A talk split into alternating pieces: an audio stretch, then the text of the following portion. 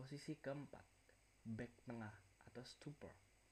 Menutup pergerakan penyerang lawan dapat menggunakan strategi zona atau man marking, membawa bola dari keluar dari belakang. Seringkali tinggi dan kuat secara fisik. Keberanian untuk dan kemampuan heading yang untuk digunakan di kedua kotak. Contoh, di kelas Sul. Sul dipresentasikan sebagai back tengah modern masa kini dengan badan yang terbilang cukup tinggi. Dirinya hebat dalam duel udara serta memiliki akurasi passing di atas rata-rata pemain belakang Bundesliga.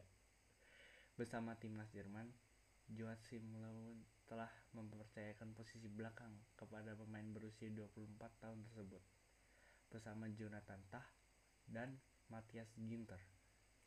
Back tengah prototipe Bayern itu bisa membuat permainan menjadi lebih baik ketika dia diturunkan sebagai stalwart. Apalagi striker apalagi striker maksudnya. Gila ini back keren keren nih